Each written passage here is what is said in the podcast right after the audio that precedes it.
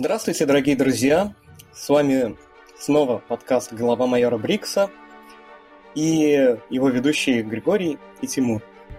Сегодня глава майора Брикса в своих приключениях во времени и пространстве, пожалуй, покинет нашу вселенную и переместится сразу в две другие вселенные.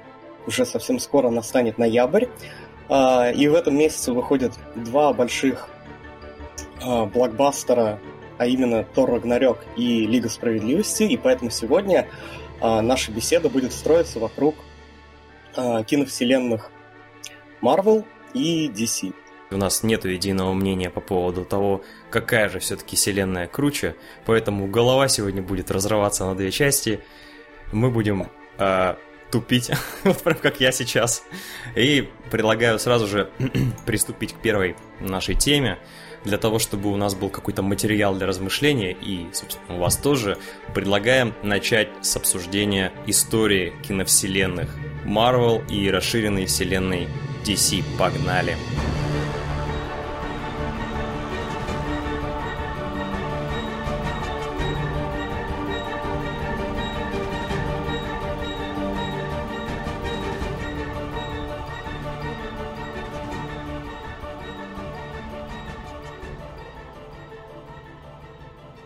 Ну, пожалуй, нам стоит начать э, в хронологическом порядке, а именно говорить именно про историю этих вселенных, э, исходя из того, как они появлялись.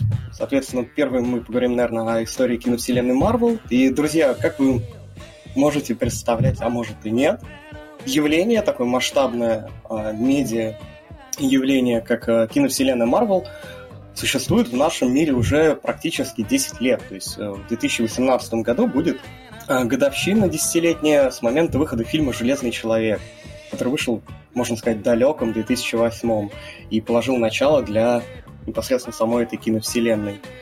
Фильм тогда вышел на такой помпе, можно сказать, потому что до этого выходящие фильмы, они отчасти спорные были.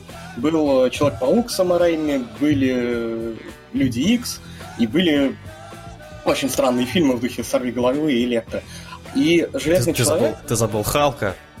А, ну, да, еще был какой-то вот совсем далекий Халк, потому что Невероятный Халк уже вот как раз был вторым фильмом а, вселенной Марвел, вот. И э, Железный человек отличался хорошим юмором, э, достаточно таким э, дорогим и эффектным экшеном. И, наверное, именно это помогло как-то фильмом стать именно тем, э, чем он яв... в итоге стал. Да давай будем честными, сразу же признаемся, что главная заслуга успеха кинокартины – это удачный кастинг. Роберт Дауни младший, который вот играл Тони Старка, так, неразделим с этим образом. Вот. Хотя на самом деле а, есть такой факт, э, что изначально, ну, э, во время кастинга свою кандидатуру и активное участие в фильме предлагал Том Круз. Лично я, несомненно, рад, что он в этом итоге не участвовал. Ну, конечно, Джефф Бриджес, который сыграл главного антагониста, и вообще, как бы, вся вот эта вот история, она так, имела такой технологический характер в том плане, что как бы каноничным злодеем для Железного Человека был э, некто Мандарин, вот, и тогда еще э, во время производства эту идею использования вот именно этого злодея отвергли, сказали, что нет, это вот уже вся вот, вот магия, кольца и так далее, это уже вот как-то устарело, вот мы хотим вот посерьезнее что-то. Именно Железный Человек стал, как ни странно, первым Мстителем, хотя это название имеет там, совсем другой фильм, про Капитана Америку, но именно в порядке выхода, по сути дела, это Железный человек положил начало всей этой истории, вот. И, конечно, вот вышедший потом фильм «Мстители» стал, наверное, такой главной бомбой этой вселенной. То есть э, никогда такого масштабного супергеройского кино э, не было до этого. Кино поставил Джос Уидон, и, наверное, наверное, действительно это э, такое некое блокбастерное событие все-таки. То есть э, такого аттракциона такого масштаба еще до этого не было.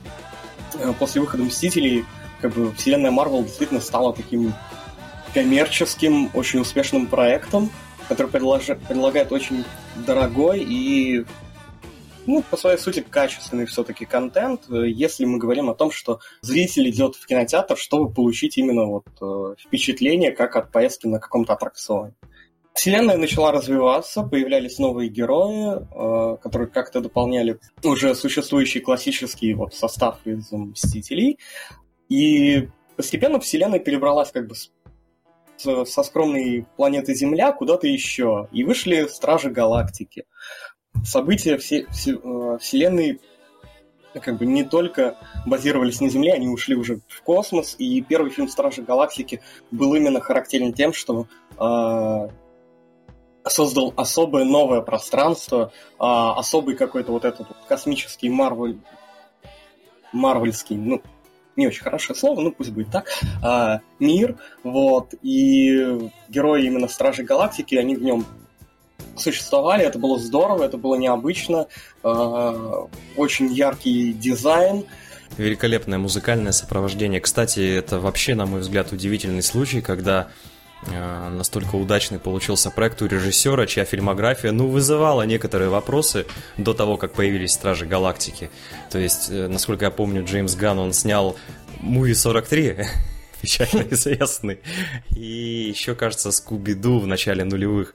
То есть, ну, прямо скажем, очень э, по шаткому мостику пошли продюсеры студии, когда предложили сесть в кресло режиссера именно Джеймсу Гану, но елки-палки, человек справился. Более того, Стражи Галактики это последний фильм Марвел, который мне понравился. Стоит отметить еще один фильм этой киновселенной. Это «Возвращение Человека-паука», потому что, ну, лично для меня э, вселенная Марвел, они вот без этого персонажа, они просто, ну, ну, не могут быть, не знаю, вот. И вот в этом году вышел э, фильм «Человек-паук. Возвращение домой», э, в котором герой вернулся, вспом... там были огромные юридические, правообладательные там переговоры, э, сложные какие-то вот перипетии, но в итоге вот все-таки Marvel договорились с Sony, которые сейчас принадлежат права на Человека-паука, вообще такая болячка у Marvel, что у них там половина их героев там принадлежат кому-то другому. Кочуют вот. по разным, да, по разным да. студиям. Вот. И ну, в итоге Человек-паук вернулся, мы все рады, потому что фильм э, здоровский, и вот э, люблю на самом деле его не только там, то, что там Человек-паук, а, наверное, первый фильм Марвел, который мне понравился именно тем, что они начали наконец-то э, осознавать, что их герои, они находятся вот в этом мире, в котором есть другие герои, и они как-то с этим по-особому взаимодействуют. У них есть какое-то мнение там о, о Железном Человеке, о Капитане Америки, о том, что они вообще есть во, всей этой вселенной, потому что до этого как-то фильмы, они ну, как бы, как бы вот есть где-то, конечно, там Человек Америка и другие, вот, э, Человек Америка, что я говорю? А, Человек Америка. Человек Америка — это Дональд Трамп. Нет, Но нет вот он такого... человек Великая Америка, ты не путай. Но вот такого вот взаимодействия его не было, и поэтому, мне кажется, Человек-паук — это очень успешный фильм, вот, и в следующем году выходит «Мстители. Война бесконечности», э, который схлестнутся просто все герои Марвел, которые уже есть. Да, как, а, как шутят в сети ортопедический блокбастер Марвел. Да. И э, будет, скорее всего, зрелище какое-то небывалых масштабов. Вот. Э, фильм, конечно, очень ожидаемый, вот, но как бы пока все-таки говорить о том, куда это все приведет, рано. Да, на данный момент это, конечно, вещь ожидаемая, но лично у меня создается впечатление, что это такое, знаете, как в баскетболе All Stars собрали всех а, в едином таком юбилейном матче, чтобы просто посмотреть на знаменитостей, на знакомых персонажей, ну и получится ли толк из этой самой солянки, выйдет ли что-то из этого хорошее, мы узнаем, хотя, как говорят на Комиконе, там были визги, вопли, стены дрожали, насколько мне известно. Так ли? Ну, раз ты заговорил о баскетболе, э, давай-ка я перекину себе подачу тогда своего рода и поговорим о истории расширенной вселенной DC. Ахаха, потроллил прям сходу, да? История. Такая, скажем, история пока что не очень длинная у расширенной вселенной DC. А, на данный момент она представлена четырьмя кинокартинами. И В общем, достаточно лишь заметить, что из всех четырех только последний четвертый фильм, ну, был, что называется, более-менее однозначно воспринят э, позитивно, как со стороны зрительской аудитории, так и со стороны э, людей, которые, в общем-то, зарабатывают тем, что обозревают эти фильмы и пишут на них критические какие-то статьи и рецензии. Я говорю о «Чудо-женщине», но это пока финальный этап пути, а начиналось все а, в 2012 году с фильма... Нет, подождите, в 2013 году. А, или в 2012. Гриша, я забыл. Я это вырежу. 13 Началось все в 2013 году с фильма а, Зака Снайдера «Человек из стали». И, как вы понимаете, речь, конечно, там шла не, не, не об Иосифе Виссарионовиче, а представители далекой а, планеты Криптон, а, Кал или более известным как Супермене. Да, это был Origin, оригинальная история Супермена, а, роль которого исполнил актер Генри Кавилл. Ну и нетрудно догадаться, что начать свою расширенную вселенную DC было непросто. Во-первых, потому что за ней было шлейф, не было шлейфа вот этих вот длинных а, одиночных историй о конкретных каких-то представителей их э, супергеройского пантеона, в отличие от Марвел. И все, естественно, при выходе фильма бы сравнивали их э, с первопроходцами жанра, и поэтому нужно было найти какое-то отличие, что-то, что выделило бы фильмы DC из э, плеяды других супергеройских блокбастеров, понятно кому принадлежащих. Ну и ставка была сделана на, если позволите, такой приближенный к реализму а, повествовательный концепт, когда а, а, в кино меньше, что ли, вот этой вот комиксности. То есть, а, короче говоря, более реалистичные Сценаристом и продюсером «Человека из стали» был Кристофер Нолан, а, который до этого отснял трилогию о Бэтмене, о которой сейчас говорят как о классике такого а, прилизанного и при, приближенного к реальности а, комиксного боевика. То есть э, «Человек из стали» заметно выделялся тем, что это был фильм, в котором было меньше глянцевости. Подача сюжета тоже велась с учетом различных э, серьезных отсылок. Ну, всем известно, что Зак Снайдер это человек, который в каждом э, фильме обязательно вставит одну, а то и не одну, а несколько отсылок на Святое Писание. Обязательно он, значит, в пустом супергеройском помещении найдет Иисуса. Главное, что он не встретил никогда Ридли Скотта. Да. И фильм Многие критиковали за достаточно неспешное повествование, за вот эти вот некоторые натянутые намеки на божественное начало в образе Супермена. С другой стороны, многие хвалили очень интересного антагониста генерала Зода, за которым, в принципе, было интересно наблюдать. На мой взгляд, не клишированный, не шаблонный персонаж. Вот, то есть можно было понять его мотивацию и принять ее, что называется. Но опять-таки долгое, длительное вступление, которое перемежалось флешбеками из жизни молодого Супермена, такой э, темп э, кинорассказа очень многим пришелся не по душе. И поэтому не сказать, э, что первый фильм из расширенной вселенной DC снискал большую славу.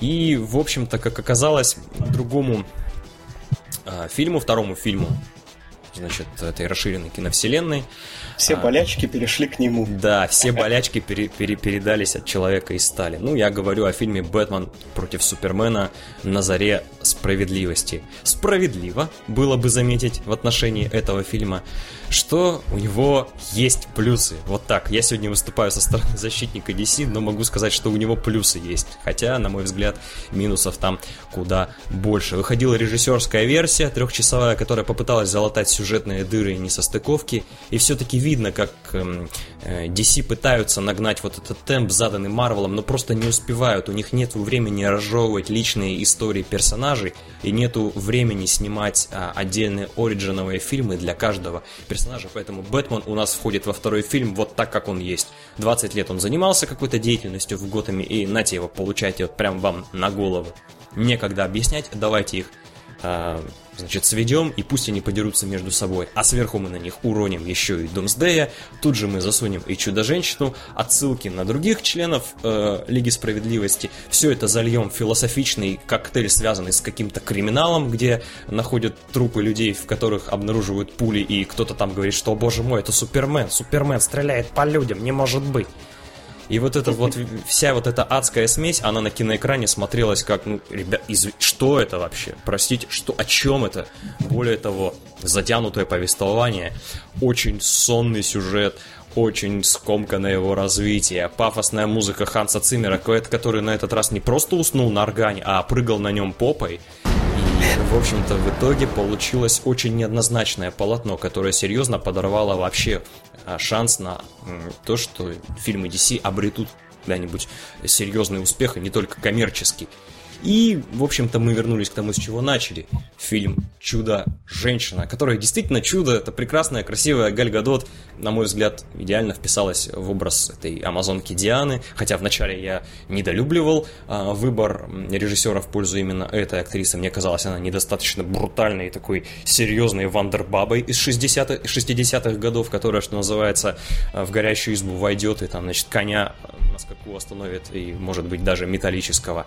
И, кроме того, нам в фильме показали Первую мировую войну, конечно, такую дурацкую, такое шапито развеселое, но, тем не менее, наблюдать за этим было интересно. У фильма была хорошая динамика, был кошмарный, просто отвратительный злодей, но при всем при этом этот фильм а, дал некую надежду зрителям, что да, действительно, DC могут. И мы в ноябре ждем выхода фильма Лига Справедливости. И это очень скоро, давайте дадим шанс DC, я думаю, с пятым фильмом у них все получится. Не знаю, почему так. Возможно, потому что там есть негр, а это политкорректно. На самом деле, немножко дополню рассказ еще, наверное, Мурова по поводу чуда-женщины. Действительно, да, у фильма есть какие-то недостатки, но, наверное, вот можно подумать, почему и он так понравился критикам. Это очень такое, по-своему, доброе кино, наверное. Своего рода ссылка к комиксам так называемой золотой эпохи, когда герои, они именно являлись воплощением каких-то вот э, человеческих добродетелей. Вот. И несмотря на то, что Чудо-женщина такое несколько ванильное кино все-таки, но вот именно представление Дианы, персонажа, который несет какие-то вот добрые и хорошие качества, оно было. И, наверное, вот чего-то такого, возможно, и не хватало э, киновселенной DC, и вот это вот а, встряска своего рода на отряде самоубийц в виде такого динамичного не до кино, пускай чистого какого-то вот, назовем это так, фильма, как э, «Чудо-женщина», она действительно была нужна. Да, говорят, э, что DC должно быть каким-то мрачным, но вот э, именно в данных условиях, наверное, оно и нужно. Истории Марвела э, чаще всего предшествует э, как, какому-то общему фильму, а во вселенной DC все наоборот. Вначале мы покажем героев, вот, потом только уже про них будут какие-то истории, какие-то фильмы. Вот. Не знаю, вот, Тимур, ты как думаешь, как, какое восприятие персонажей более правильное? Ну, мне трудно сказать, мы пока еще не видели все, на что способны DC, и у них, так сказать, нету вот этого завершенного опус а, магнум, в котором сойдутся все герои, которые до того присутствовали, и появятся какие-то новые, чтобы мы могли уже сравнить с такими сборными солянками от Marvel. Но мне кажется, что каждый здесь выбирает для себя сам, кому-то а, прямой стиль повествования нравится, кому-то вот обратный. А, кому-то нравится, когда с лопатой кормят ориджинсами, кому-то нравится, когда сразу дают э, командную супергероику. Мне кажется, здесь только время покажет. Как бы есть два таких момента, на мой взгляд, по крайней мере. Есть э, истории типа истории Бэтмена и Человека-паука, например. Все, в принципе, знают, как бы, как, с чего началась история Бэтмена, еще началась история Человека-паука. И когда их показывают вот энное количество раз зрителю, ему это уже не нужно. Вот на самом деле Марвел этим грешит. Они рассказывают уже то, что и так всем известно. Ты говоришь, Марвел увлекаются разжевыванием и повторением, но ведь... Э... Господи, чуть не сказал Silent Hill Homecoming. Spider-Man Homecoming. Хам... Фу ты, блин. Человек-паук, возвращение домой. Хорош еще тем, что нам не рассказывают в очередной раз о дяде Бене. Там вообще нету дяди Бена. И в истории дяди Бена нет. И вообще, тетя мой молодая. И ничего такая. На самом деле, вот э, мне очень понравилось, как подали историю Бэтмена в Бэтмене против Супермена, то есть вот эта вот нарезка во время титров, она прям, при том очень хорошо поставленная, она очень здорово была сделана, вот, и, наверное, вот это идеал, который которым я хотел бы видеть в кино, вот как раз-таки Origins, героя такого уровня, как Бэтмен. Вот. Но, опять же, э, возвращает к своей роли защитника Марвел. Вот. А, например, фильм «Доктор Стрэндж», а, на мой взгляд, э, это нужный Origin, потому что я общался с людьми, которые говорят, а, что там, вот этот Доктор Стрэндж, это тот же самый Тони Старк. Нет, Доктор Стрэндж это не Тони Старк, у него абсолютно другая мотивация. Это человек, который не пытается загладить какие-то грехи отцов или искупить свою собственную вину. Он как бы ни перед кем особо не виноват. Да, он там был самодовольным людком, вот, но по сути дела он им как бы и остается. Это человек, который готов заглянуть за, за грань, который готов э, э, э, искать новые знания, который готов вот э, открыть завесу, который вот как раз-таки, наверное, третья составляющая вот вселенной Марвел, то есть есть вот земные герои, есть космические герои, и есть герои магии. Вот. Он как раз-таки, наверное, открывает вот эту вот область, вот, и э, он именно такой герой-исследователь. Он, в принципе, да, он положительный персонаж, он все-таки против того, чтобы там какие-то силы зла там захватили Землю, там причинили вред его близким, вот. Но на самом деле, как бы, он такой достаточно самодовольный парень, вот, и э, поэтому фильм про него, он и вот именно история его происхождения, она нужна, потому что э, нужно создавать новых героев, у них должна быть новая мотивация какая-то, чтобы они не были вот одинаковыми. Ну и плюс это еще, как ты заметил, да, способ смешать вот эти вот две грани а, фантастической вселенной, такая более, если позволите, техногенная и такая мистическая. DC в этом плане поступает намного проще. Есть комикс э, «Несправедливость», где в третьем, э, кажется, в третьем томе, да, третий год «Несправедливости», «Injustice», просто взяли и вот в этот кипящий котел событий закинули вообще всех персонажей, которые есть. То есть там и зверолюди, и какие-то мистические, значит, воины, колдуны, всякие Джоны Константины, Затаны и прочее, прочее. Там, в общем, демоны сражаются с огромными думающими планетами. И, в общем, DC в этом смысле тоже может дать жару.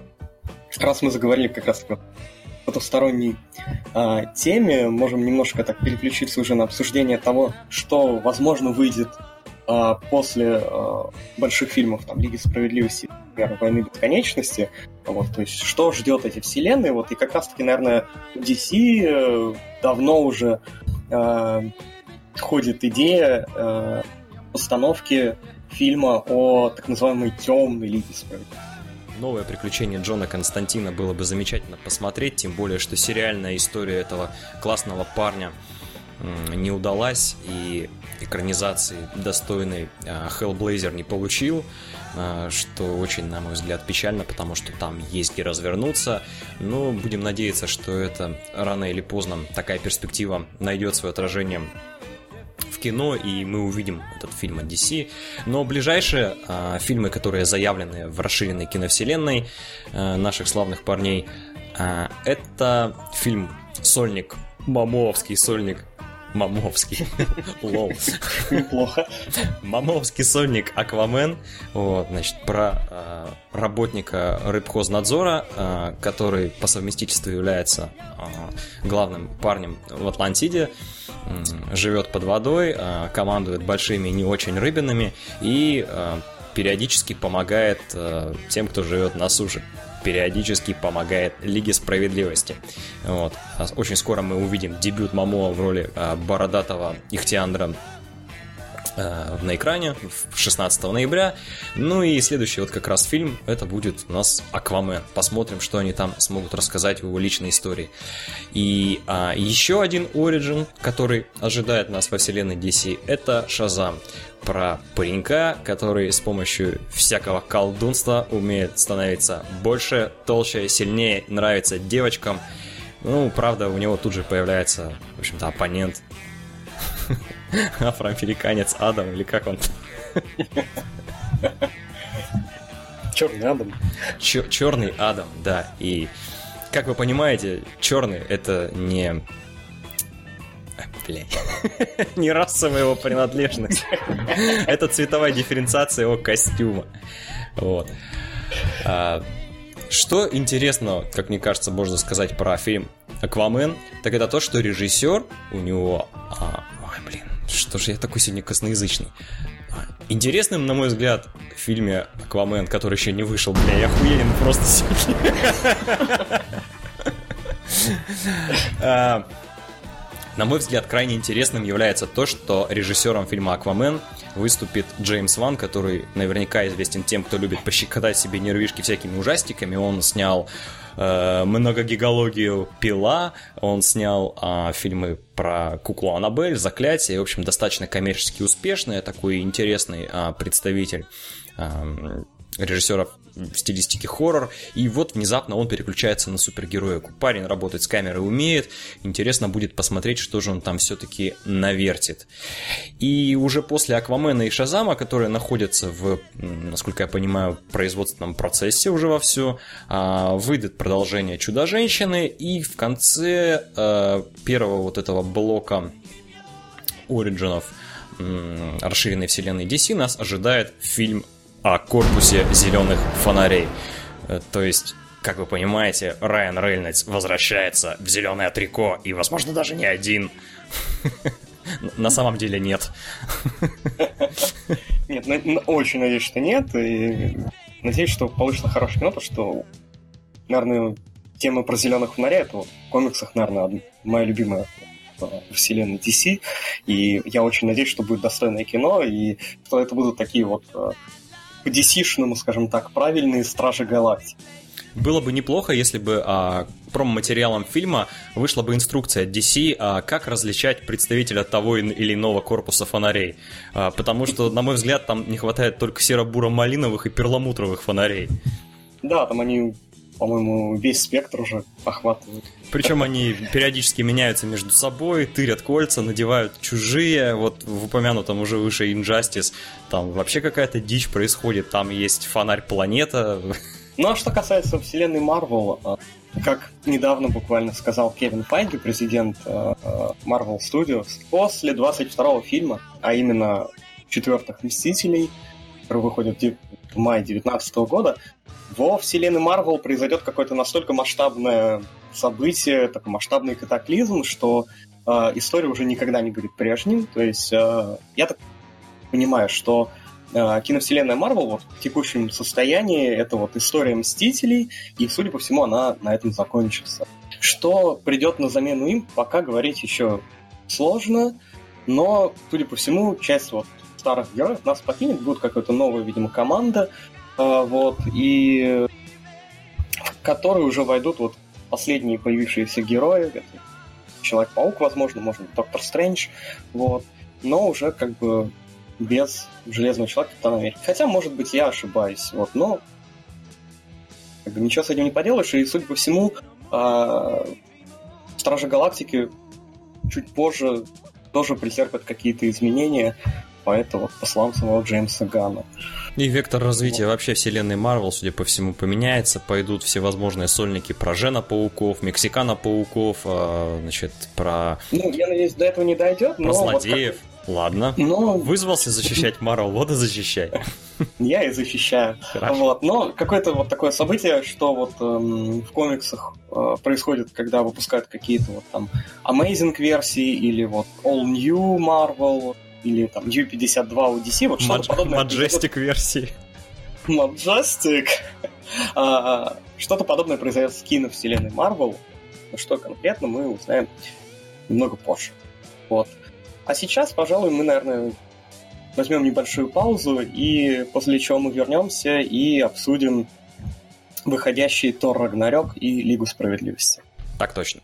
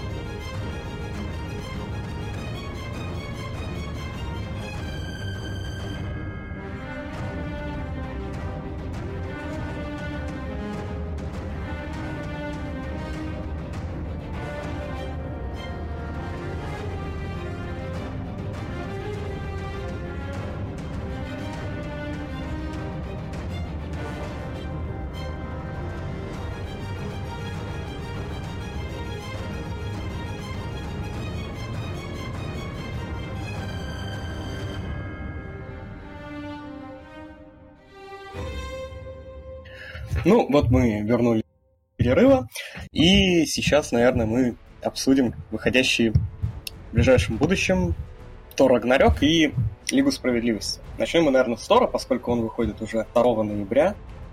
Итак, что нам известно о Торе Рагнарёк? Чего нам ждать и чего бояться? Снимает кино режиссер с очень интересной фамилией Вайтити. Вайтити? А, Кто там? Опять же, это режиссер чем-то вот похожий на Джеймса Гана. Он вообще снимал комедии.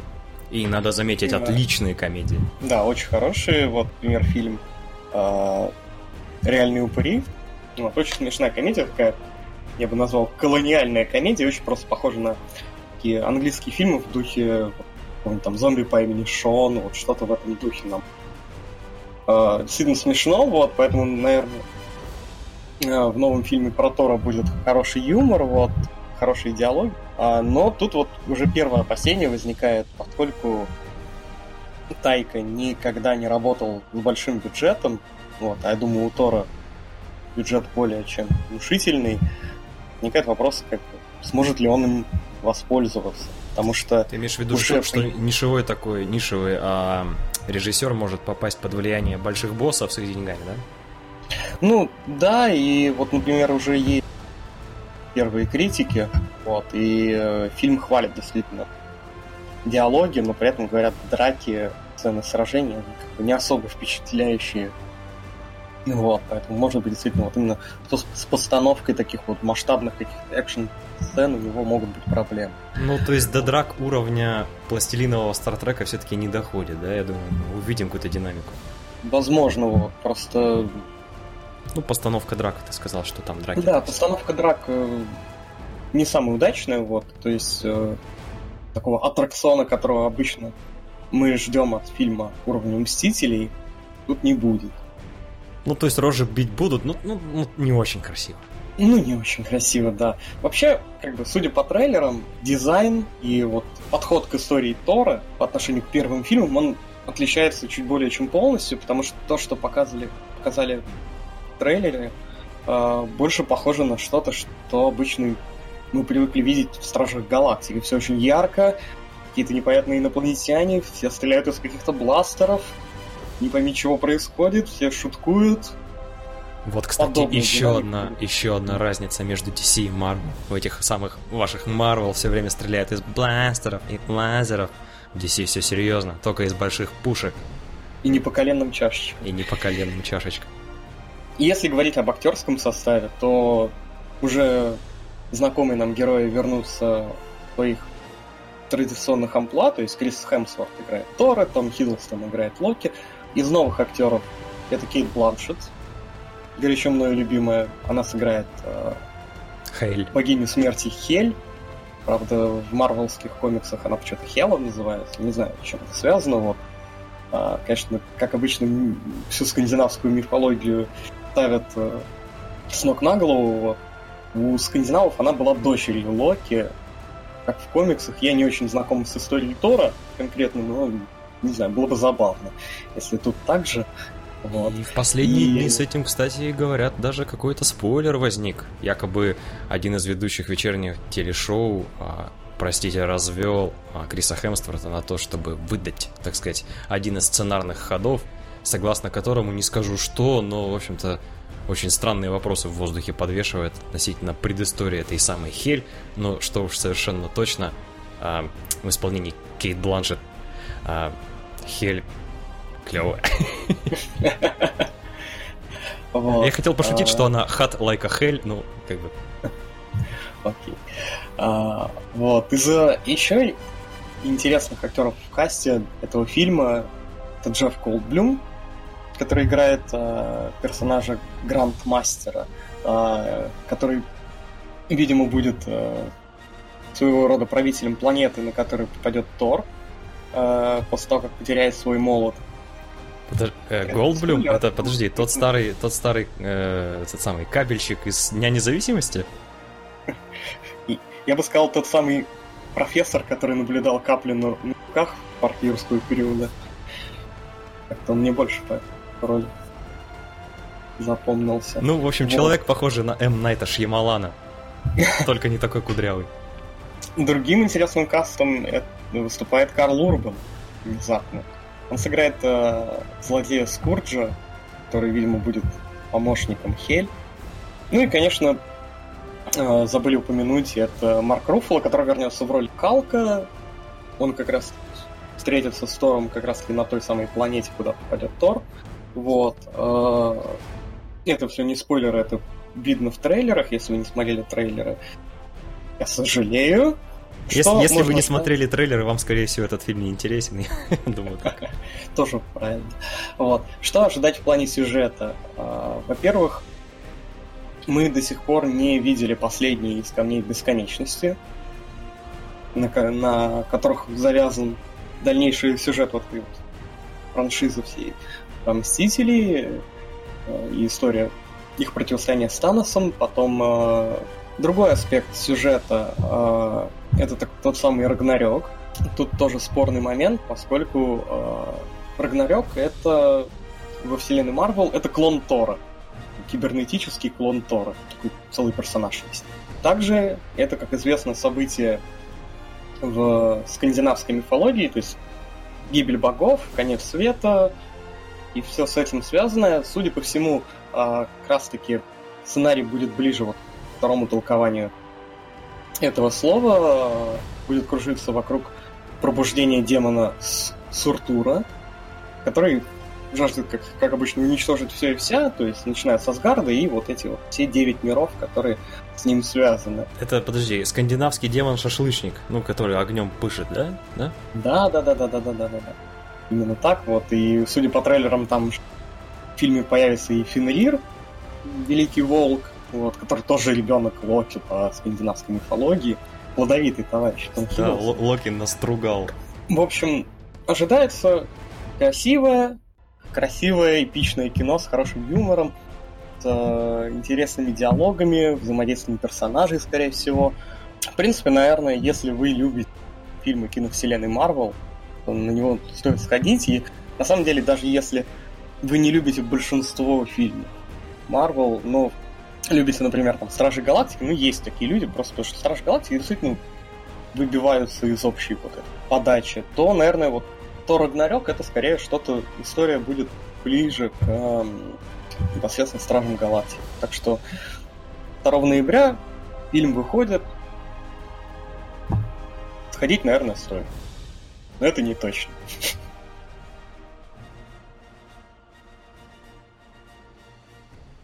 А я, в свою очередь, предлагаю вам сэкономить деньги на поход в кино 2 ноября, пойти двумя неделями позже для того, чтобы посмотреть на пятый фильм из расширенной вселенной DC «Лига выдающихся».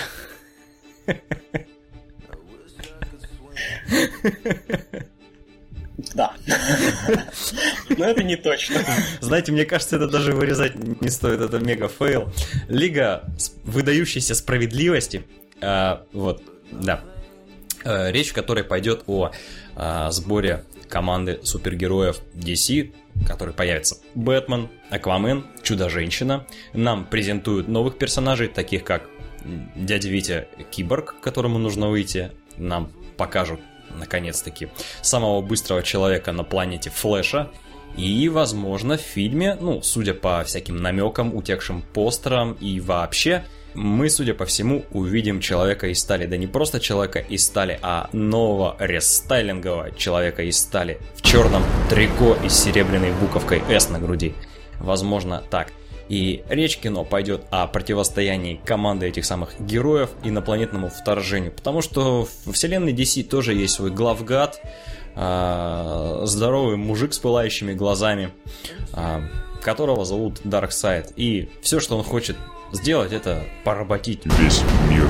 Ну, поскольку в понимании мир это целая вселенная, то и, в общем-то, все обитаемые миры он хочет себе подчинить. И для этого у него есть целая армия своих летающих а, киберстрекоз, которые во вселенной именуются парадемоны. И вот с этими самыми парадемонами под предводительством генерала Степпенвульфа наши герои и будут сражаться, отстаивая право людей на независимость и свободу существования. Э, ну, судя по трейлерам, можно говорить о том, что а, видеоряд у картины получится достаточно такой знойный, мощный, а, полный всевозможных динамических событий с хорошей графикой. Речь тут не только о, о бюджете, о высокой значит, стоимости проекта. Дело все в том, что у фильма в некотором смысле судьба непростая, потому что, как вы знаете, режиссером картины был Зак Снайдер, но из-за личной трагедии в семье он вынужден был покинуть проект, и на его место пришел его коллега и по совместительству кудесник, который наколдовал несколько фильмов во вселенной Марвел, да, да, да. Джо да, тот самый красавчик, который заснял в свое время Светлячка, человек, который, а лучше всего на этой планете, наверное, умеет снимать э, кино про э, группу людей, которые взаимодействуют между собой. вот. И... Вообще надо добавить даже, что Джо Уидон, он же еще и автор комиксов.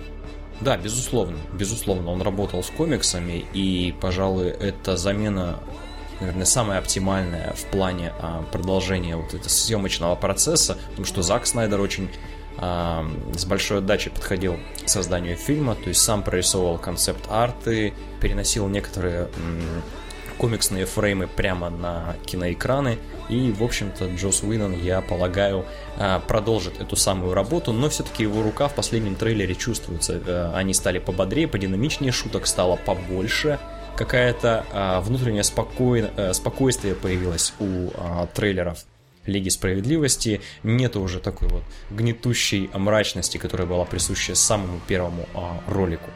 Вот, то есть, возможно, студия сделала ставку на такое более м, приближенное к комиксам повествование, постепенно-постепенно отходя от того реализма, который они негласно обозначили в своей первой картине «Человек из стали».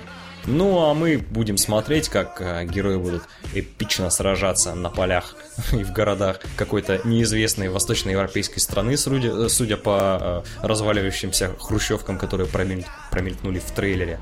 Посмотрим на крутого Бэтмена, исполнитель роли которого Бен Аффлек пообещал, что это будет самый что ни на есть каноничный комиксный Бэтмен.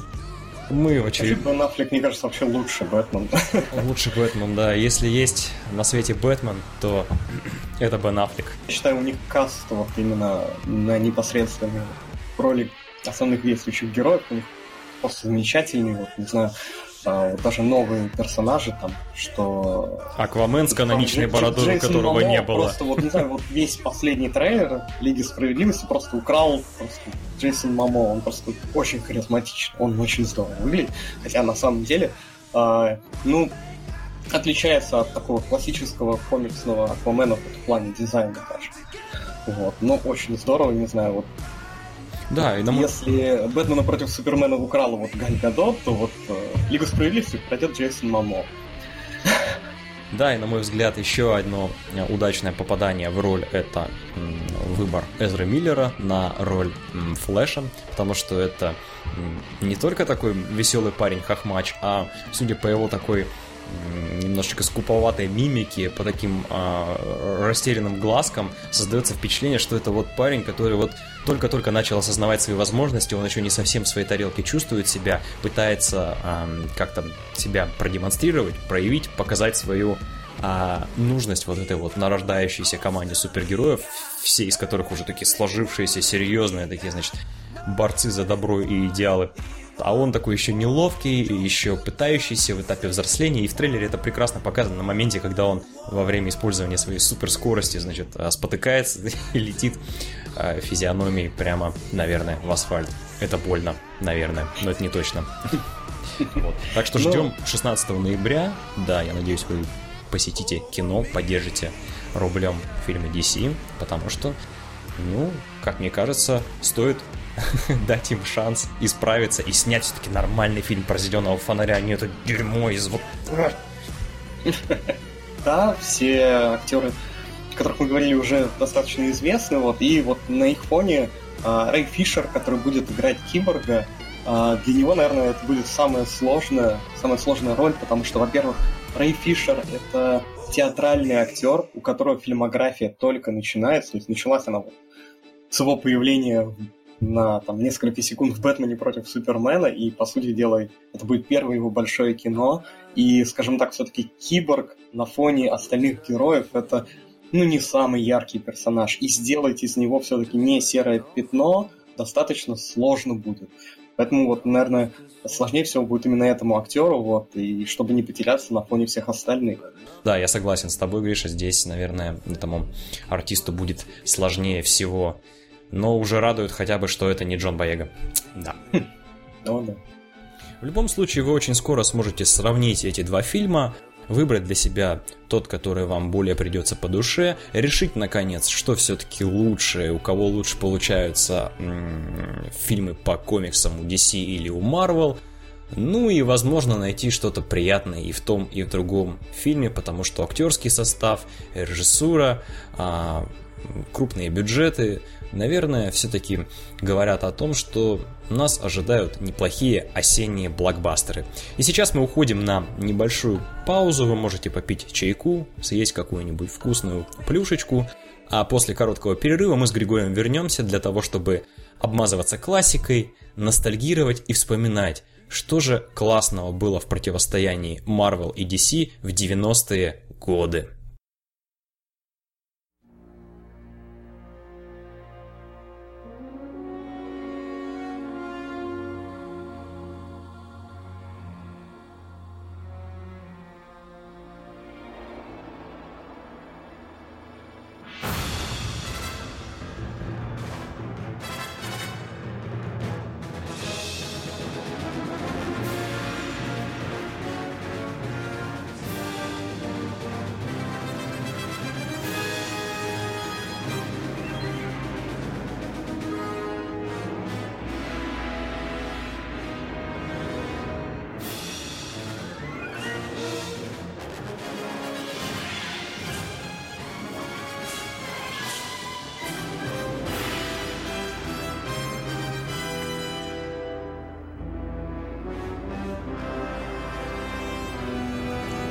Возвращаемся для того, чтобы обсудить то, что происходило между вселенными DC и Marvel в 90-е годы, а происходило это то же самое противостояние, но не на киноэкранах, а на телеэкранах, и было связано с мультипликационными сериалами. И начнем мы с мультфильма 1992 года «Batman The Animated Series». И поговорю о нем, с твоего позволения, Григорий, я. Фильм, который вышел в 92 году, впитал в себя, пожалуй, лучшее, что было э, в кинокартинах Тима Бертона. Бэтмен и Бэтмен возвращается 89 и, кажется, 92 года. Этот мультсериал вобрал в себя не только стилистику визуальную этого фильма, но и общее настроение. По стилистике, да, конечно, нужно поговорить отдельно, потому что создатели мультипликационного сериала среди которых был известный вам Ральф Бакши, который работал над такими крупными проектами, как «Земля до начала времен», над э, мультипликационной версией «Властелина колец». Он очень сильно повлиял вообще на работу коллектива, э, которые выпускали этот мультисериал. И главная ставка была сделана именно на э, визуальное исполнение, для которого был выбран жанр нуар – то есть такая стилистика сороковых, мрачная, темная и, в общем-то, позаимствованная из фильмов Бертона. Создатели сериала даже а, рисовали вот эти свои а, раскадровки для мультика, рисовали на черной бумаге для того, чтобы а, создать такой эффект, когда не черная краска выплескивается на белое полотно, а вот какие-то белые светлые элементы вот этой визуальной истории, они проступают через вот эту вот непроглядную черноту ночного Готэма, который выглядит как Метрополис в фильме Фрица Ланга там 20-х годов, то есть такое типичное комиксное нуарное представление об американских больших городах типа там Чикаго или Нью-Йорка 30-х 40-х годов. То есть это то есть это над узкими улочками вздымающиеся огромные черные небоскребы, подсвеченные с одной стороны а, лучами багровой луны, которые прорезают, значит, плывущие облака, все такое мрачное, густое, темное, и при этом истории, которые раскручиваются во всей этой атмосфере пугающей ночи, они связаны с криминалом, э, с кровью, с перестрелками. То есть все такое серьезное. На самом деле у мультфильма была достаточно не детская стилистика, и при внимательном рассмотрении его сегодня можно даже сказать, что, в общем-то, это и не совсем детский мультик. Хотя, конечно же, сюжет был вполне себе простой, персонажи не говорили никаких сложных фраз, и, в общем-то, несмотря на то, что он был довольно-таки прост, вот эта вот самая стилистика, она давала возможность э, рассказывать истории персонажей э, такой более серьезной стороны. То есть, как я уже говорил, акцент был сделан на, на фильме э, Тима Бертона. Э, в общем-то, для каждого персонажа были характерны такие вот мрачные истории. То есть, э, даже если мы возьмем каких-то антигероев, которые появились в этом мультфильме, например, Мистер Фриз, который не шутил там в духе «Who killed the dinosaurs?» «The Ice Age!» А, и не выглядел каким-то комичным пузатым мужиком из э, фильма с Адамом, э, сериала с Адамом Уэстом 60-х годов. Нет, это был, в общем-то, драматичный персонаж, у которого в жизни случилась серьезная трагедия, и было видно, как он постепенно скатывался вот а, к той самой а, криминальной своей ипостаси, которая, в общем-то, и превратила его в того, кого мы знаем, в том числе и по современным вот играм серии Arkham. И диалоги, которые возникали между мистером Фризом и Бэтменом, они достаточно такие были серьезные. В общем-то, в принципе, не было в них повода для того, чтобы подшутить или как-то э, поглумиться над такой вот простотой э, киношного злодея. То же самое касалось и других э, антагонистов. То есть там был и часовщик, человек, который, в общем-то, благодаря неудачным э, решением властей потерял свой бизнес, остался фактически на улице и, в общем-то, вынужден был тоже обратиться к криминалу. Это был Глиноликий, то есть э, известный артист, который, в общем-то, попал в неприятную историю с гангстерами, после чего э, получил тяжелейшие ожоги лица и был вынужден применять э, э, некий медицинский препарат, который сделал в общем-то, натуральным монстром. Все истории были, они были и человечные, и немножечко гротескно гиперболизированы, и при этом в них хотелось верить, потому что они действительно были о простых людях. И сам Бэтмен, он был такой тоже э, не, э, не непогрешимый супергерой. Вот. Он по получал по сусалам, Каждую серию, а, когда он встречал серьезного оппонента, он действительно мог находиться вот буквально на грани а, смерти, и порой его даже простые люди спасали. То есть жители этого города выступали э, в качестве спасителей этого Бэтмена. У сериала была такая неплохая дедуктивная линия, а Бэтмен демонстрировал себя как такой, ну, настоящий детектив. Вот, он оказывался в ситуации, когда с ним враги могли разделаться в два счета, и при всем при этом он, благодаря своему уму и смекалке, умудрялся в последнюю, э, в последнюю секунду буквально спастись. Сериал, по-моему, растянулся на 80 или около, около того серий, вот, и э, самым длинным был первый сезон, около 60 серий, над которым вот работал первоначальный состав создателей, в общем-то, которые и сделали Бэтмена сегодня таким, каким мы его знаем. Почему? А потому что именно в мультисериале, мультсериале 92 -го года впервые появились некоторые персонажи, например, всеми известная и многими любимая Харли Квин. Это была не только такая клиентка психбольницы по своему поведению. Но, в общем-то, ее история была полна трагедии и наполнена сумасшедшим истерическим смехом, и была даже целая серия, посвященная ее отношениям с Джокером, которая действительно э, заставляла, пожалуй, что содрогнуться, потому что она была не столько комичная, сколько пугающая. Как один человек может зависеть от другого, и насколько эта зависимость может при принять такие вот извращенные формы. И Бэтмен постоянно попадал в необыкновенные сюжетные повороты. Он оказывался в психбольнице, скрученный вот этой смирительной рубашкой. Он оказывался в своих кошмарах, когда его там опоили злодеи и заставили блуждать по собственным галлюцинациям, из которых он, в общем-то, с трудом выбрался. То есть вся эта вот такая вот стилистика серьезного противостояния криминальному миру, она нашла вот э, место в мультсериале. У каждой серии был оригинальный оркестровый саундтрек, у, каждой, у каждого персонажа была оригинальная музыкальная тема. И все это делало, в общем-то, сериал таким достаточно э, необыкновенным. И подача у него была такая взрослая и серьезная. Неудивительно, что он собрал огромную аудиторию, которая, в общем-то, постепенно отхлынула, особенно после там 80 какой-то серии, когда к разработке продолжения сериала, который назывался New Batman Adventures, приступили уже а, японские мультипликаторы, и постановка стала более анимешной, истории стали несколько проще, но все-таки что оставалось по-прежнему классным, помимо персонажей, это озвучка героев. Всем известный Кевин Конрой, всем известная Тара Стронг и, конечно же, наш любимый Марк Хэмилл, который создал образ Джокера, того, который нам сегодня всем любим, который, насколько мне известно, далеко не сразу согласился а, озвучивать Джокера, вообще загорелся этой идеей, но получилось это у него блистательно. Такого Джокера я боюсь не повторить никому, даже Трою Бейкеру. Ну и немножечко мне хотелось сказать про русскую озвучку, потому что она мне запомнилась вот именно с детства очень меня впечатлила именно озвучка Бэтмена. Его э, озвучивал актер дубляжа Олег Куценко, которого до этого я слышал в замечательном мультипликационном фильме «Настоящие охотники за привидениями».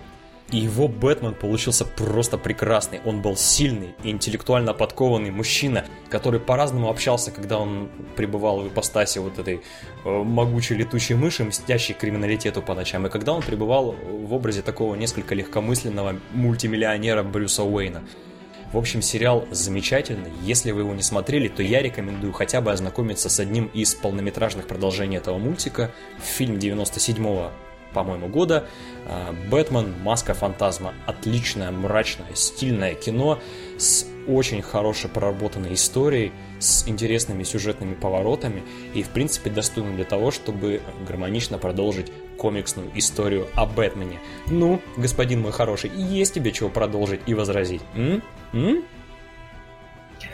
Да, с э, таким сериалом тягаться студии Marvel было очень сложно. Ну, по сути дела, тягаться она особо и не пыталась, потому что тот сериал, о котором я буду рассказывать, он получился, по сути дела, случайно. Именно, если говорить именно о сериале как о таком серьезном культурном объекте. Вот. А говорить я буду о Человеке-пауке 94 -го года. Э, и история создания этого сериала на самом деле, э, ну, может потягаться с сюжетом самого сериала разве что, потому что у сериала была очень непростая судьба. Э, предыдущий такой крупный сери... мультипликационный проект э, Marvel э, был сериал о Людях Икс. Вот. И Marvel хотела снять похожую историю про Человека-паука. Вот. Но в то время дела у Marvel шли весьма, не... весьма посредственно. И основной целью съемок сериала было, была реклама фигурок. Ну, то есть детских игрушек. А, и именно эту задачу ставили Marvel, снимая сериал. Вот. И изначально а, для постановки данного проекта а, хотели привлечь создателей как раз-таки Бэтмена Batman The Animated Series. Но чего-то там у них не сложилось, хотя непосредственно сериал курировал сам Стэн Ли, договориться так и не смогли. И тогда был привлечен такой человек, как Джон Цемпер.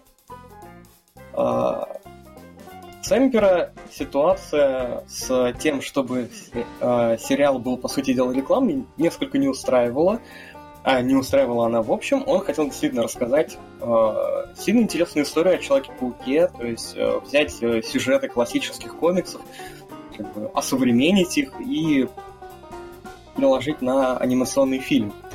Вот. И тогда он снял первый сезон, э, у которого были очень большие рейтинги, Marvel была полностью удовлетворена, все были довольны, сериал смотрятся, игрушки продают, все хорошо. И студия расслабилась и потеряла не, э, свой контроль над постановщиком, вот, чем он не побоялся воспользоваться. И благодаря именно этому э, появился вот сериал 94 -го года именно в таком виде, в котором мы его любим. То есть это сериал, э, рассказывающий о приключениях Человека-паука, который борется с преступностью в своем Нью-Йорке. А, но и при этом сериал не воспринимается, опять-таки, полностью как э, сериал для детей. Именно вот именно свою не детскость он получил э, как раз-таки вот благодаря Сэмперу. Потому что какие-то темы, которые поднимались в том сериале, ну, помех...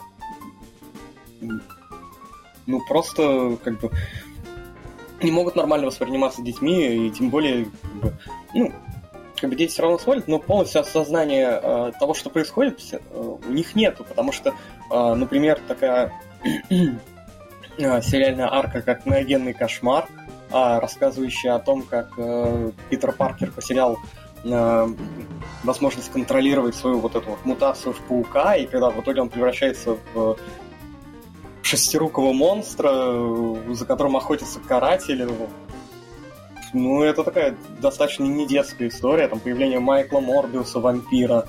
Э, вообще в сериале вот эта вот э, биологическая тема, с, связанная с генетикой, с мутациями, она очень сильно развита. Э, очень такая, на мой взгляд, не детская она.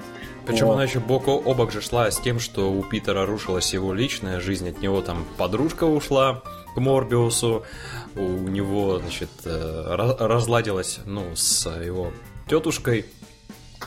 Вот. С друзьями да, тоже есть... контакт был нарушен из-за этой мутации, из-за того, что он должен был периодически от них убегать куда-то там, прятаться. Плюс ему еще кошмары стали сниться, вот, вот это все. Именно так, и на самом деле э, в какой-то момент Марвел спохватилась, и такие, а, как бы, парень, а про что ты снимаешь сериал? Он такой, ну вот приблизительно про это. Но поскольку свою цель сериал выполнял, то есть э, были потрясающие рейтинги, фигурки покупались, покупались фигурки вот как раз э, таких страшных персонажей, то есть вот того же Морбиуса или даже вот Шестерукого Паука. Веном, Веном был. Была такая. У меня, у меня Веном. Вот. И э, как бы Марвел к этому отнеслась, ну, с осторожностью, но со спокойствием. И только когда уже к поздним сезонам э, Сэмпер стал создавать очень таких странных персонажей, а, например, Мадам Паутина, э, такая... Такой доктор кто от мира комиксов. Да, такая э, пожилая женщина, которая являлась в пауку в подсознании, и потом после ее появления обычно происходила какая-то вот просто фантасмагорическая хрень.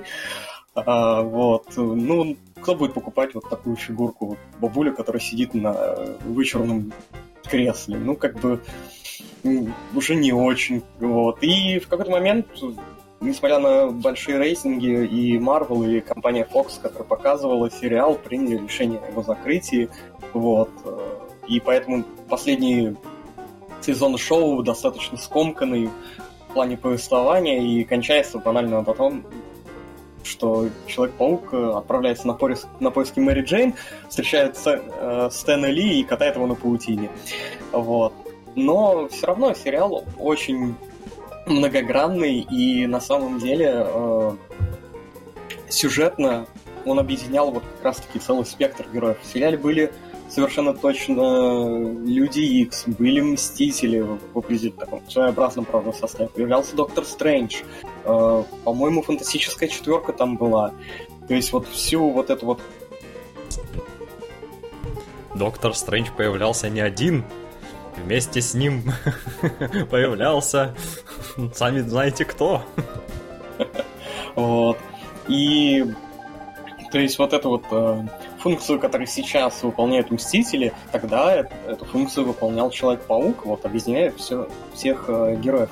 И э, что еще важно, вот эту всю э, сложность сюжета и его некую гротескность э, воспроизводилась она в очень сложных условиях, потому что, опять-таки, студии ставили кучу э, запретов, связанных с цензурой. То есть, во-первых, никого нельзя было убивать, никакого огнестрельного оружия. А в Бэтмене всех ранили, даже комиссара Гордона.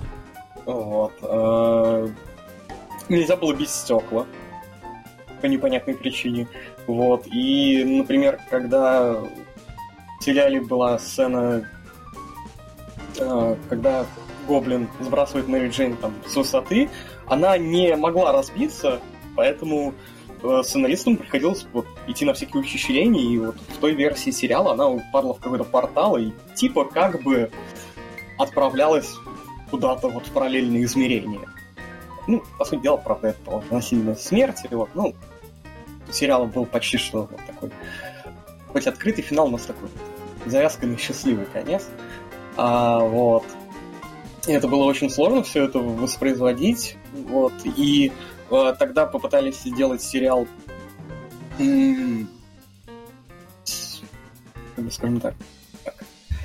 И это было все э, сложно воспроизвести, и, наверное, во многом еще э, успеху сериала помогало именно то, что э, анимацией э, занимали, занималась на самом деле японская студия, то есть там, по сути дела, Человек-паук 94 -го года, всеми любимый, это отчасти аниме. Вот. И тогда также была применена технология, позволяющая э, соединять э, двухмерное изображение и трехмерную графику. По-моему, вот э, одна из первых, тогда в начале 90-х все очень гордились, если ты добавлял в свой проект 3D. Это прям здорово. Но... Было много, на самом деле, трехмерных. Ну, нап- напомню, кстати, что первый мульти- мультфильм ну, это был, правда, полнометражный фильм, э, который совместил 2D и 3D технологии. Это был Алладин, на минуточку, это конец 92 -го года, то есть вот, вот совсем рядышком. Ну, то есть, да, то есть, по сути дела, вот на, на пике моды. Вот. И тогда у нас сериал начали показывать в 96 году на НТВ, вот, и э, в дубляже сериала участвовал всего лишь три актера, э, то есть они озвучивали все э, роли, там два мужчины, одна женщина, вот. И вот один из них это Алексей Бурзунов, он, к сожалению, умер уже вот, 4 года как, но просто сам интересен тот факт э, осознания того, что э, актер, который озвучивает Питера Паркера, на самом деле это дядя, дядя Скрудж и, например, Дункан из Dragon Age. Вот. Э, безусловно, талантливый человек, потому что озвучить столько ролей, ролей в конкретном сери... в одном сериале, это, на мой взгляд, очень сложно. Я Сделал черная смерть. Ну, Черную смерть озвучивал Александр Рыжков, он же озвучивал, по-моему, Джона Джеймс. Замечательно. Значит, не успел Бурзунов себя заморать черной смерть. Ну, конечно, перевод от АС был, то есть э, персонаж Веном, который у нас назывался Черная смерть. Это очень странно. Да нет, в целом все было, в принципе, достаточно неплохо. То есть старались, работали еще люди старой школы, как переводчики, так и актеры дубляжа. Кстати, если позволишь ремарочку, да, раз уж ты вспомнил такого замечательного актера дубляжа, то я еще пару слов скажу о Олеге Куценко, который переводил, э, озвучивал, озвучивал Бэтмена. Он же вам еще всем прекрасно известен как человек, который дарит свой голос в каждом фильме, где снимается Рассел Кроу. Поэтому, если вы видите каких-нибудь славных парней, где Рассел Кроу э, начищает лицо Райану Гослингу, так он это делает под комментарий Бэтмена из 90-х. Рад. Вот. Ну, в общем, мы так немножко ударились в ностальгию. На самом деле, время было замечательное, вот, беззаботное, и, наверное, надо поблагодарить а, создателей этих сериалов за то, что могли нам хорошо провести свое детство. Да, они нас познакомили вот с этой вот э, вселенной комиксов, что ли, без самих комиксов. Да, потому что у нас э, в то время комиксов по сути дела, и не было. Мало кто знал, что это так. А ты какой комикс прочитал, помнишь первый? Это была, кстати, Лига Справедливости. Я не вспомню, какого сейчас формата, но вот мне как-то в детстве попался именно комикс про Лигу Справедливости. Там был, помню, Аквамен, был Марсианский охотник, и при том, что характерно, эм, зеленый фонарь там был не Хелл Джордан, а... Не Райан Рейнольдс. Да. Я забыл, его зовут Кайл. Фамилию не помню. Он, по-моему, был четвертым зеленым фонарем. Подожди, который рыжий, рыжий, ирландский такой, да? Нет, нет, нет, нет, который в зеленой маске такой. А, все, понял. Угу такой квадратный немного. Слушай, ну тебе, я тебе так скажу, у тебя первое знакомство с комиксами такое более, э, вернее, менее травматичное получилось, потому что первый комикс мой, прекрасно помню, э, как и при каких обстоятельствах я его прочитал. Мы, э, наш класс и другие классы ехали на здоровенном автобусе на экскурсию, и ехали мы очень долго, и делать было нечего. Мы хавали бутерброды с колбасой. И первый комикс, который я читал как раз в, том пути, это был, о боже мой, это была комиксная новелизация фильма Джоэля Шумахера Бэтмен и Робин. С тех, пор, с тех пор жизнь уже, да, не была прежней. Это было слишком. Это было слишком хорошо даже для комикса. Ой, ну да, мне точно повезло. Так что вот, да, ну... Но, но что характерно, оба мы начали знакомство с комиксами, с DC-шными. На минуточку вброс. На, на, минут, на минуточку, да. И мультик от DC был раньше на два года, чем Человек-паук. Вот. Словом, друзья, если вас как-то эта история вся с комиксными этими всеми вселенными обходила мимо, вам не было интересно, или, возможно, вы не задумывались над тем, стоит ли что-то почитать, посмотреть и ознакомиться, то, в принципе, она всегда открыта для новичков, не обязательно изучать какие-то оригины, какие-то там иерархии выпусков. Просто берете, открываете то, что вам нравится, листаете, читаете, получаете удовольствие. Среди а, тысяч, десятков тысяч всех этих комиксных историй есть просто шедевры, бриллианты, в том числе те, которые напрямую связаны с, вот, с персонажами, которых мы только что с Григорием обсудили. Да, совершенно верно, и наверное, существует куча вот таких вот ваншотов, так называемых, э, комиксов, отдельных историй, вот, и их легко можно найти сейчас. Это популярная тема, это издается на русском языке, и каких-то проблем, идей быть не должно. Вот. И не знаю, наверное, все-таки в комиксах есть что-то такое, что отличает это э, от книг, ну, кроме самого независ... неотъемлемого формата. Вот.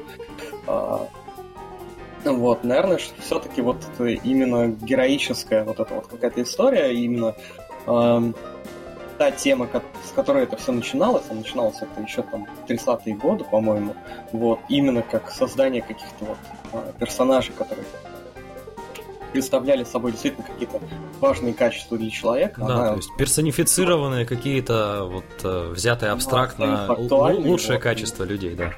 Да. Вот. Она пусть претерпела много изменений, но остается актуальной и сегодня, и, наверное, поэтому и нужно читать комиксы.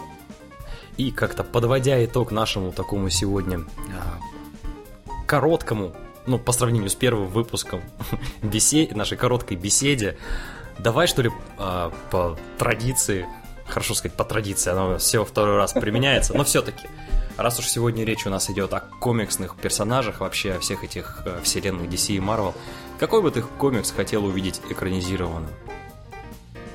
Ну, это легко. Вот я уже об этом зарекался в середине выпуска. Я очень жду нового зеленого фонаря. Я очень люблю всю эту историю, вот, как раз таки, потому что она э, сохраняет вот этот вот именно порыв золотой эпохи. То есть там же история о том, что зеленые фонари это такие хранители порядка во Вселенной, которые вот питают э, свою силу силой воли. Вот. Э, и история немного там усложнилась, вот, но появились там такие разные фонари, там красный, оранжевый, ну, по всему спектру, вот, которые отождествляли разные качества, вот, и мне хочется увидеть что получится вот в этой новой расширенной вселенной DC, потому что действительно я хочу увидеть таких э, стражей галактики, но вот именно вот именно вот с э, этим вот чувством какой-то вот добродетели. То есть пусть это будет э, не так вот э, аттракционно, не так ярко, вот, и я думаю, что это должна быть хорошая история, то есть если вот, передать именно ее вот, в таком космическом масштабе. Как-то, наверное, так. Я не, даже сейчас с трудом могу сказать, кого именно из зеленых фонарей я хотел бы там увидеть, кто бы их сыграл, потому что это зависит опять-таки от того, какие персонажи там будут, но я думаю, может получиться очень хороший проект. Отлично. Я ждал всего вопроса, ну а что же интересно от тебе, чтобы экранизовали, но... Видимо, не дождусь. Если честно, то не очень. Честность – верное качество. Просто, знаешь, нету такого еще супергероя, капитан честность. А, возможно, да. Ой, зря это сказал. Ну, в общем, лично мне было бы интересно увидеть экранизацию первых выпусков Hellblazer, истории про английского борца с нечистью Джона Константина. Потому что в этих первых выпусках очень много такой острой социальной сатиры, аллюзий всяких на несправедливость устройства мира, на коварство политиков, на двойственность человеческой натуры. Много такого неприятного, черного и подчастую, кстати, не только черного, но и такого серого. Очень много пальбы, много боли, много наркотиков. Все это показано очень здорово, отличная рисовка. Конечно, такая несколько вульгарная и простецкая, но при этом в ней есть какая-то такая приятная магия эстетическая. И вот это бы вот в кино я бы очень хотел увидеть. И именно вот с таким вот подтекстом. То есть, который не только показывает борьбу главного героя, далеко не самого положительного, с какими-то мистическими тварями, но и показывают, так сказать, вывернутый наизнанку мир, в котором и не всегда понятно, где хорошие, нормальные люди, а где не очень. И вообще, есть ли такие? Ну, мне кажется, вот с учетом последних трендов на такие вот а, серьезные комиксы, то есть, ну, это чаще, правда, связывают с а, возрастным рейтингом, там, но вот опять же там история с тем же самым Логаном, а, который вот вышел в этом году. Мне кажется, вот, все шансы на то, что увидеть такую вот историю, а, то есть, а супергерой, но на какой-то вот серьезный или драматичный лад, она вот есть. Если это не вот не перегружено и сложно, как части Бэтмене против Супермена, то мне кажется, все шансы в итоге того, что студии дойдут до этого, они есть. Ну и мы будем надеяться, что в какую бы сторону ни развивались грядущие э, кинопремьеры от э, двух студий, дарящих нам это комиксное путешествие по самым разнообразным супергеройским вселенным, они будут интересными, хорошо э, поставленными, с э, приятными персонажами, которые будут давать какое-то новое прочтение вот этим комиксным историям. В конце концов, они будут просто интересные, и мы не будем просыпаться на них, как я просыпался на отряде самоубийц. Вот. Ну что, мы будем завершать наш сегодняшний выпуск. И, Григорий, как ты думаешь, анонсируем тему следующего выпуска или пока подвесим ее в воздухе? Нет, пока пусть она останется в воздухе, потому что есть много тем, которые можно и нужно обсуждать, вот, но мы еще не готовы, на мой взгляд, обозначить ее наверняка. Наверняка не готовы, но я могу сделать такой небольшой анонс, что она будет э, отличаться вообще не только от тем предыдущих, связанных исключительно с кино, но и несколько формат изменится подачи материала и вообще того, как мы ведем наш подкаст. Надеюсь, вам сегодняшний выпуск понравился. Всего вам хорошего. Э, сходите в кино, если вы любите комиксы. Если вы не любите, попробуйте ознакомиться с каким-нибудь из. И, в общем-то, хороших вам выходных. Пока. Счастливо.